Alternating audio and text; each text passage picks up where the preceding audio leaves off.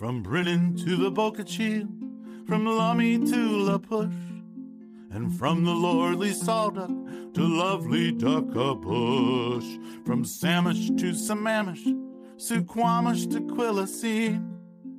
The climate is so friendly, it's a land that's evergreen. Hello, and welcome to the History of the Evergreen State podcast. I'm your host, John C., and thank you for joining me today for episode fifty-one, The Odd Tale of Charles Victory Faust. The narrative of Charles Victor Victory Faust is perhaps unrivaled in baseball history for weirdness and improbability. Apart from Eddie Gaedel, Faust was arguably the least athletic player to ever play in the major leagues, pitching in two games for the nineteen eleven New York Giants and contributing two stolen bases to their record-setting total of three hundred forty-seven. Faust earned his name as John McGraw's good luck charm and mascot before those game appearances. His unbreakable jinxing skills propelled the Giants to National League pennants both in nineteen eleven and again in nineteen twelve, but his luck ran out and he drifted into obscurity for the next half century.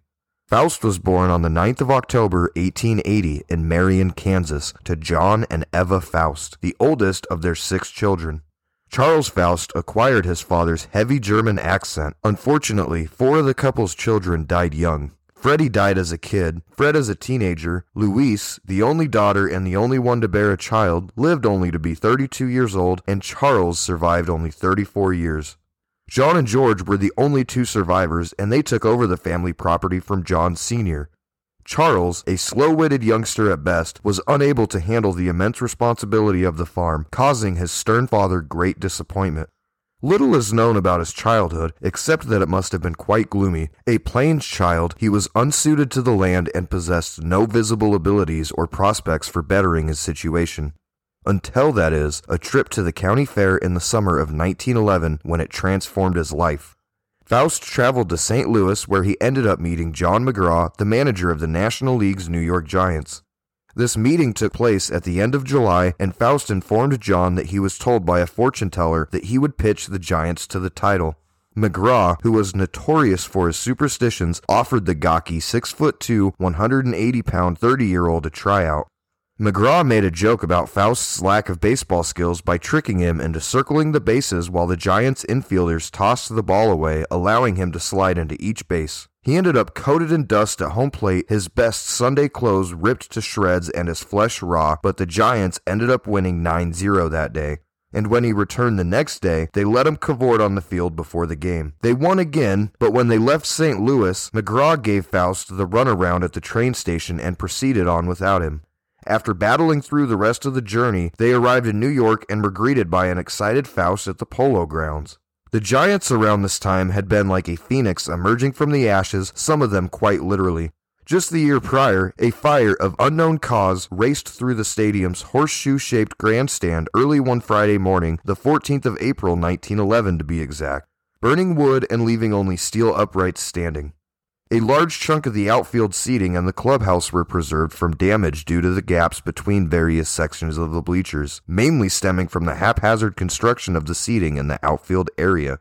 The Polo Grounds were rebuilt with concrete and steel by Giants owner John T. Brush, who rented Hilltop Park from the Highlanders throughout the process.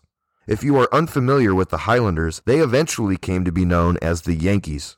Progress came remarkably fast, and the stadium reopened just three months later on the twenty-eighth of June nineteen eleven. It was the seventh concrete and steel stadium in the majors and the fourth in the National League when it opened. While the games were being played, unfinished seating spaces were rebuilt. Kinda sounds like what happened at Sick's Stadium for the debut of the Pilots. They'd finish a section of bleachers and let some fans in while they continued their hurried work. But I digress. That is truly a tale for its own episode. The new structure was nearly the same semicircle as the previous one had been, stretching from the left field corner around home plate to the right field corner, but it was extended into deep right center field. The surviving wooden bleachers were mostly left alone, with gaps between the new fireproof building on each side. Charles Faust possessed just enough mental capacity to absorb firmly the one idea seated in his mind by the fortune teller, namely that he was destined to pitch the Giants to the championship. Nothing could disturb his confidence, and the next two months would demonstrate this. His success had nothing to do with athleticism. The New York Herald's John Wheeler observed of his first appearance in uniform at the Polo Grounds. He runs like an ice wagon and slips as though he had stepped off a trolley car backwards. He plays ball as if he were a mass of mucilage. The Giants swept a doubleheader that day with Faust on the mound, and the legend of Charles Victory Faust was born. Faust quickly rose to the top of the prolonged pregame activities. He'd shag fly balls, being clunked on the head several times, demonstrate a variety of clumsy slides, and pitch batting practice to opponents like the legendary Honus Wagner, who would let him strike them out with his poor pitches. Faust would either sit on the bench, cheering on his teammates and anticipating their base hits, or he would post himself beyond the outfield, warming up for innings at a time in case the Giants ever needed his services. Whatever he did, it sure was effective. The Giants had a thirty-nine and nine record from the moment he met McGraw in Saint Louis until the day they won the pennant. Their record was an incredible thirty-six and two when he was in uniform and using his jinxing powers, though his tour of duty was interrupted on several occasions. When John McGraw refused to let him pitch in a game after his arrival in New York, he escaped to Brooklyn for a few days to pitch for that team, but was gruffly spurned and returned to McGraw and the Giants. He was so successful in New York after three weeks that he agreed to a vaudeville engagement.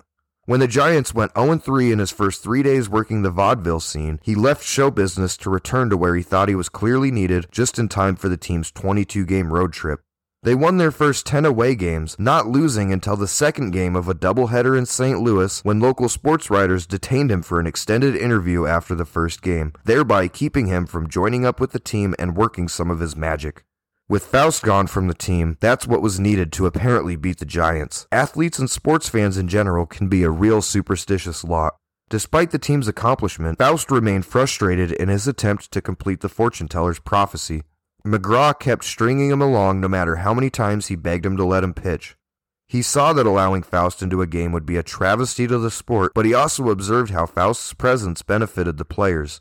Faust, good-natured and naive, impervious to mockery, became the brunt of endless practical jokes, providing a comic counterpoint to McGraw's harshness and maintaining team morale. It wasn't long before the players started to believe in his infallible jinxing abilities. Even Red Ames, dubbed Calamity because of persistently bad luck, became a Faust convert. Early in that September road trip, during which the Giants went eighteen and four and clinched the pennant, Ames declared, "I'm sure glad Faust is going to stick because he certainly has brought good luck to us all. He is a great man for the team, even if he never gets a chance to pitch." Despite his obsession with fulfilling the prophecy, Faust managed to meet the demands of all the New York baseball stakeholders. He kept the players loose, delighted the audience before games, helped McGraw climb the National League standings, and he became a favorite of big city sports writers.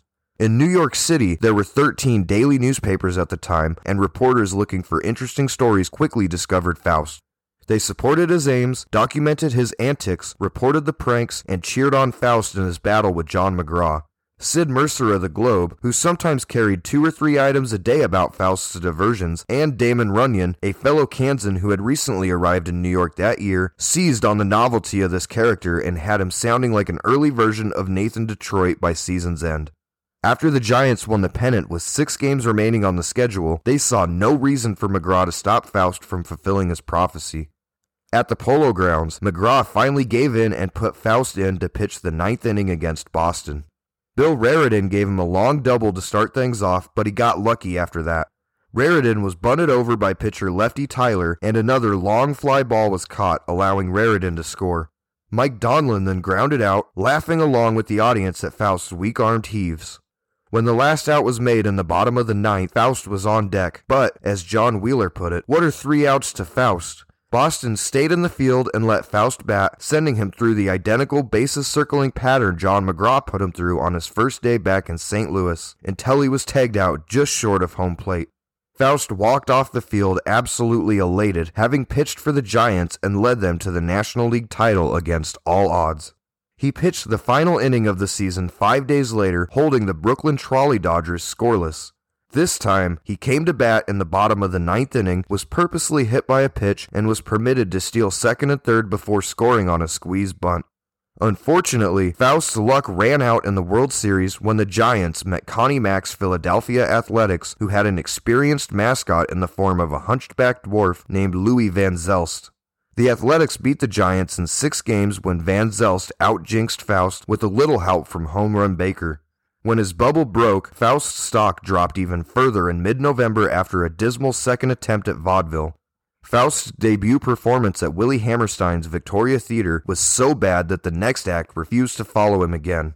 Vaudeville must be desperate when it attaches a performance of this sort to itself, wrote a Variety reviewer, and vaudeville must be lifeless to sustain it. After spending the winter in Marion, Faust moved to Hot Springs, Arkansas in February of nineteen twelve and joined Bill Dolin's Brooklyn Superbas for spring training. John McGraw felt astonished to learn that Faust intended to rejoin the Giants, as his stated goal was to learn to pitch left-handed so he could be twice as important to the team. Faust was given the opportunity to pitch a whole game in Hot Springs on the twenty-ninth of February, nineteen twelve, holding the opposition to four runs and further solidifying his belief that if given the chance, he could be a real pitcher. When camp ended, he imposed himself on McGraw once more, and despite the Giants' refusal to pay his road trip expenses, he was allowed to cavort as usual at the Polo Grounds. Is it any surprise, then, that the nineteen twelve Giants had one of their finest starts in franchise history? By late June, they had amassed a fifty-four and eleven record, which would be surpassed in two thousand one by, you guessed it, the Seattle Mariners. Adding that to the Giants' record prior to Faust's arrival in nineteen eleven, the team won almost eighty percent of its games during his tenure. Insistence that he was a pitcher wore thin on McGraw throughout season, though, who would begin to consider him as a deranged threat rather than a humorous innocent. He tried to persuade Faust to leave, but it took some cunning on the part of the players to persuade him to return to Kansas, purportedly to await McGraw's summons once it became evident how hopeless the Giants were without him. Indeed, the club's fortunes reversed as soon as Faust left, particularly Rube Marquard's, who had a thirty-three and two record while Faust was on the squad. Marquard won his first nineteen decisions in nineteen twelve, but he lost three times in the week following Faust's departure, and he finished the season as a sub five hundred pitcher. Despite the fact that the club's advantage in the standings had dwindled, McGraw had no intention of bringing Faust back, and the team went on to win the pennant and lose the World Series without him. Faust never made it back to the major leagues, despite his best efforts. He bombarded McGraw and the National League office with petitions for reinstatement and back compensation for his contributions to their pennants. He moved to California, worked odd jobs, and then moved to Seattle to join his brother John, all the while asking for his return to New York. Gradually, he became convinced that he was a legitimate pitcher who was being denied his natural calling. He attempted to rejoin the Giants in July of nineteen fourteen, no doubt realizing that they were being threatened by the development of the Miracle Braves. He did so, however, by walking from Seattle to Portland, where he was discovered roaming the streets in a trance by police. He was sent to a psychiatric hospital in Salem after a hearing where he listed his vocation on the admittance form as a professional ballplayer. He was pronounced not improved, but released into his brother's custody after seven weeks at that institution, where he was diagnosed with dementia. They returned to Seattle, but he would soon be incarcerated at the Western State Hospital in Fort Steilacoom in December. It was there that he would die of tuberculosis on the eighteenth of June, nineteen fifteen, while it is unclear if he had the disease before being institutionalized or if he contracted it there. He was laid to rest in an open field across from the hospital, and this story seemed to be buried with him. Faust was nearly forgotten for fifty years until Lawrence Ritter interviewed Fred Snodgrass, the Giants' center fielder from nineteen eleven to nineteen twelve. Snodgrass repeated the Faust story in The Glory of Their Times, although many of his facts were incorrect, most notably that Faust was with the Giants for three years and did not debut in vaudeville until the third season. Despite the faults, Snodgrass created a compelling story about this real-life Forrest Gump, who influenced the Giants more via chutzpah than competence. Since then, Faust has become a cult figure among baseball fans, and rightly so, given the Giants' remarkable performance while under his spell. If you're enjoying the show, please leave a five-star review, and don't forget to subscribe so that you never miss a new episode. Sources for this episode include The Society for American Baseball Research, The Curious Case of Charlie Faust by Edwin V. Burkholder, Pitching in a Pinch by Christy Mathewson, My thirty years in Baseball by John McGraw, The Glory of Their Times by Lawrence Ritter, Baseball, The Golden Age by Harold Seymour, HistoryLink dot org, Baseball Reference dot com, and Baseball Roundtable dot com. Thank you for listening to episode fifty-one, The Odd Tale of Charles Victory Faust. Episode fifty-two will be released next week and will return to looking back at the subjects covered in the Washington firestorm of eighteen eighty-nine, this time focusing on the Ellensburg Fire and a brief history of the city. A special thanks goes out to Al Hirsch for providing the music for the podcast. If you have any questions about the show, please contact historyoftheEvergreenStatePod at gmail dot com. And until next time, I'm your host, John C. Stay safe out there, everyone. There's peace on the Suquamish, on the Queets, and on the Hull. There's calm on the Nisqually, born of ageless ice and snow. A land that nature loves so much, she stays the whole year round. I trade a royal palace for a shack on Puget Sound. There's Chimicum and Steilacoom, where spouts the gooey duck, the singing Stillaguamish and the swirling Skookumchuck, and Moclips and Copalis, where the razor clams abound. A little bit of heaven is a shack on Puget Sound. A little bit of heaven is a shack on Puget Sound.